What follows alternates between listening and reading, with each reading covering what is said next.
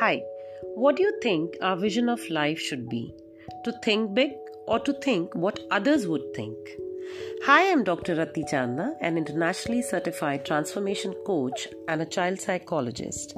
Today, I would like to talk about our thoughts of dreaming big to achieve something big without focusing on what others would think. As per me, सबसे बड़ा रोग क्या कहेंगे लोग so I think we should keep ourselves away from this disease of concern that what people would think about our working towards achieving our dreams.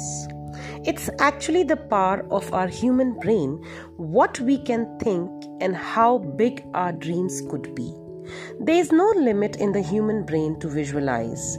हम जो चाहें वो पा सकते हैं अगर हम अपने लिए कोई लिमिट्स नहीं रखते हैं तो we should not put limits on ourselves, neither in thinking big nor in doing big. Thinking is believing, and believing can only be achieved by having a high level of self esteem and self confidence.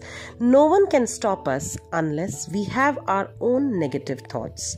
We must feel positive in our thoughts and our abilities to achieve our goals. अगर खरगोश और कछुए की race में कछुआ सोचता कि मैं तो कभी जीत ही नहीं सकता, क्योंकि सबने बोला था खरगोश की चाल कछुए से तेज होती है तो वो शायद कभी रेस में भाग ही नहीं लेता। बल्कि उसकी सोच ऊँची थी और सपना जीतने का।